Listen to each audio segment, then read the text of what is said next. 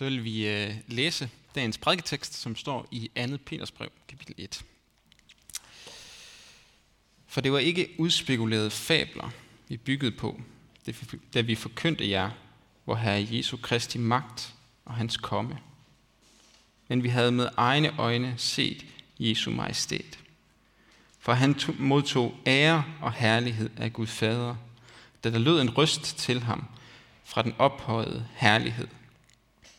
Det er min elskede søn, i ham har jeg fundet velbehag. Denne røst har vi selv hørt lyde fra himlen, mens vi var sammen med ham på det hellige bjerg. Amen. Og lad os bede en kort bøn.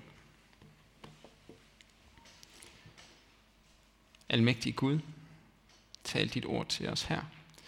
Lad det fylde vores hjerter, og lad os gå styrket og opmuntret herfra. Amen. I beretningen fra Matteus evangeliet, som øh, Anders læste tidligere, hørte vi om et, et meget afgørende tidspunkt i Jesu liv. Jesus tager tre af sine disciple med op på et højt bjerg, sandsynligvis et sted øh, på Hermonbjerget, oppe i det Israels højeste bjerg, der ligger lige sådan på grænsen mellem Syrien og Libanon og Israel i, i vores i, i, i dag. Øhm, og deroppe på bjerget, for øjnene af Peter og Jakob og Johannes, bliver han forvandlet. Hans ansigt og tøj begynder at lyse og stråle for dem. På samme måde som Moses ansigt strålede, da han havde været i nærheden af Gud øh, ved Sinai's bjerg. Og Jesus står sammen med det gamle testamentets måske to største koryfærer, Moses og Elias. Jesus viser sig her som den, han i virkeligheden er for de tre disciple. Han viser sin majestæt, som Peter skriver. Han viser sig som verdens konge. Eller som Gud selv siger det. Det er min elskede søn. I ham har jeg fundet velbehag. Og derved bliver forklarelsen på bjerget, som vi kalder den her begivenhed, et point of no return i Jesu liv. Hvis vi eksempelvis øh, tager, tager øh, Matteus beretning om Jesu liv, så begynder han med at fortælle om, hvordan Jesus bliver født som et menneske. Hvordan Jesus bliver født som svaret på længsten fra det gamle testamente om, at Gud måtte sende en frelser. Men først så bliver han født kun som et lille barn, der ikke kan gøre andet end at flygte fra Herodes ondskab, da han vil dræbe ham. Og derfor fortæller Matthæus videre om, hvordan Jesus indleder sit virke med at blive døbt i Jordanfloden, og efterfølgende begynder at vise, hvem han er gennem ord og handlinger. Han helbreder syge. Han underviser med autoritet og kærlighed om den rette måde at leve sit liv på. Han stiller stormen, giver mad til 5.000 og går på søen. Og disciplene, og hvem der ellers er omkring ham, spørger sig selv, forvirret og med ærefrygt, hvem er den her tømmersøn fra Nazareth?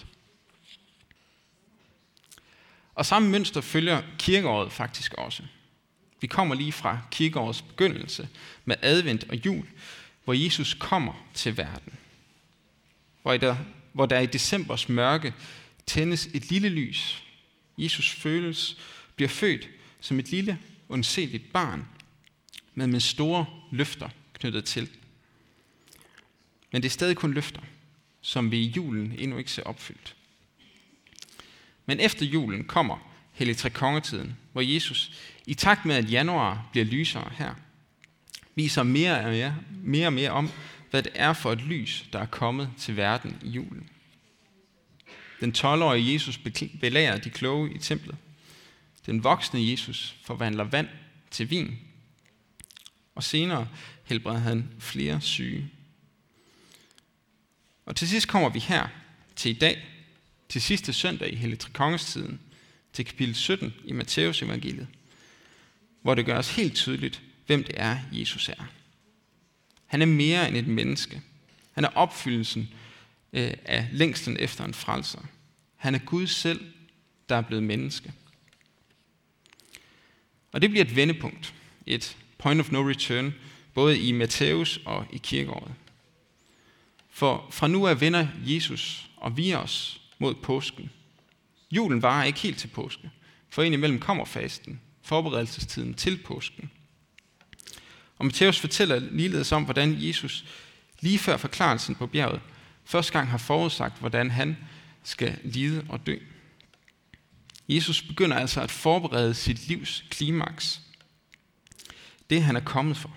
Hans lidelse og død og opstandelse Jerusalem.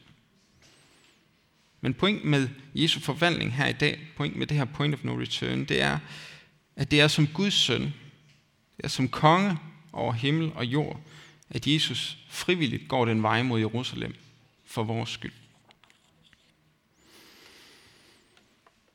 Og det budskab har du måske hørt før. Det er grundlæggende det budskab, vi samles om til Gud, her til gudstjeneste hver søndag. Jesus er Guds søn, død for vores skyld og opstået igen. Så måske sidder du og tænker, ja, selvfølgelig, kan vi komme videre til noget nyt? Eller måske sidder du og tænker, at det er alt sammen meget fint, men det har virkelig svært ved at tro på, eller forstå, hvad det egentlig rager mig. Så hvorfor er det, vi skal høre om det her igen og igen? Og det kan der nok være mange svar på, men Peters svar, som vi hørte for lidt siden, er sådan set meget simpelt. Fordi det er sandt.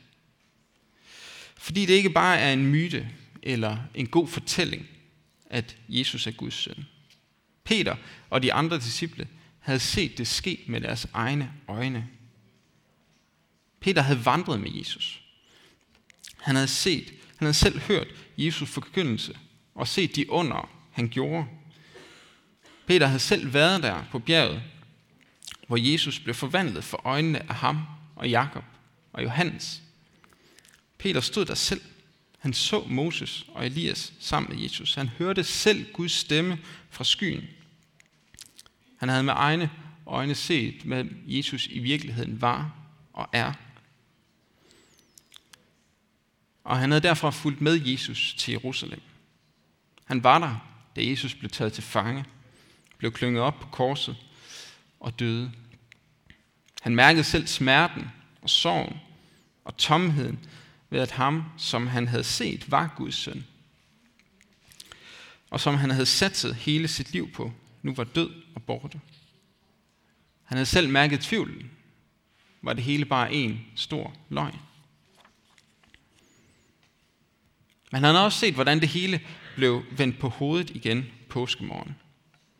Han havde med egne øjne set Jesus selv stå lyslevende foran ham igen. Han havde spist sammen med Jesus, og uden tvivl givet ham verdens største krammer. Han havde selv mærket Jesus og erkendt, at det var sandt alt sammen. Det han havde set et glimt af der på det hellige bjerg, det var faktisk sandt. Jesus er virkelig Guds søn. Jesus har virkelig magt over døden. Jesus er virkelig verdens ubestridte konge og herre. Og det budskab, den erkendelse, det ændrer al- alting. Det gjorde det for Peter, og det må det også gøre for os. Og derfor har vi brug for at høre det igen og igen, for det er så radikalt, og det er så vigtigt. For det betyder, at der er en, der regerer her i verden. Ikke en regent i samme forstand som dronning Margrethe, der ikke har nogen egentlig magt. Nej, der er faktisk en, der står over os. En, der har autoritet over os. Og det er ikke altid en lige til erkendelse i et samfund og en tid, hvor vi har gjort op med de fleste autoriteter. Vi retter ikke bare ind, når regeringen siger, at vi er nødt til at afskaffe stor bededag, fordi det er krisetider. Eller når underviseren siger, at vi skal læse 200 sider til næste uge, øh, selvom vi ikke kan se, hvad de skal gøre godt for. Ja, selv lægens diagnoser kan vi efterhånden diskutere med. Og hvilket også langt hen ad vejen er en god ting, og langt bedre, end at vi er underlagt autoritære ledere. Det er godt, at vi tænker os selv, og vi værner om vores frihed.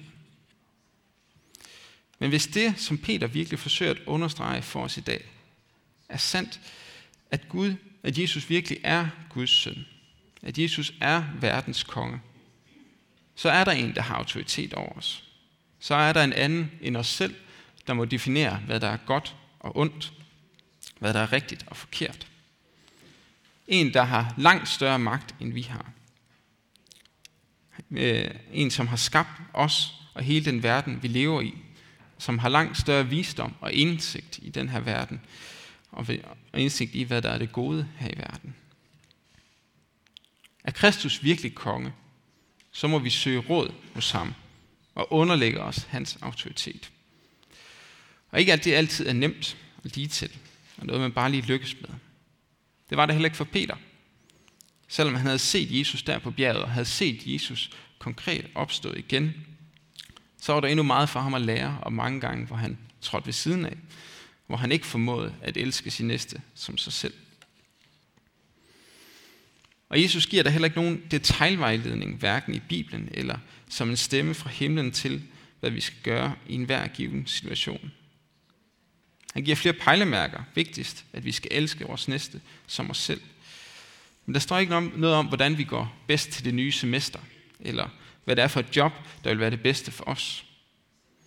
Der står ikke noget om, om det lige vil give mening i dag at invitere den der nye kirken med hjem til øh, håndbold og aftenkaffen. Eller hvordan du lige løser konflikten med din ven. Eller hvad det er, der kan være af små og store dilemmaer i vores liv. Bibelen er ikke bare en håndbog, vi kan slå op i for at finde svar på stort og småt. I stedet fortæller Bibelen os om Jesus. For selvom Jesus er konge, så er han ikke nogen tyran. Da Peter, Jakob og Johannes blev grebet af frygt over, hvad det var, de så på bjerget, da de så Jesus lyse og blive forvandlet for øjnene af den, så går Jesus stille og roligt hen til den og rører ved den og siger, rejs jer og frygt ikke. Frem for at underkue dem, møder Jesus dem med et frygt ikke, men noget og med kærlighed. For Jesus sidder ikke højt i sky, eller på et eller andet stort, flot palads og regerer over jorden, og fortæller dig præcis, hvordan du skal leve dit liv. Nej, i stedet kom han selv til jorden. Han gik ud af paladset, ud af herligheden. Guds herlighed, der er så stor, at Moses ansigt begyndte at lyse, da han bare havde været i nærheden af Gud. Den herlighed gik Jesus ud af, for at blive født i en stald.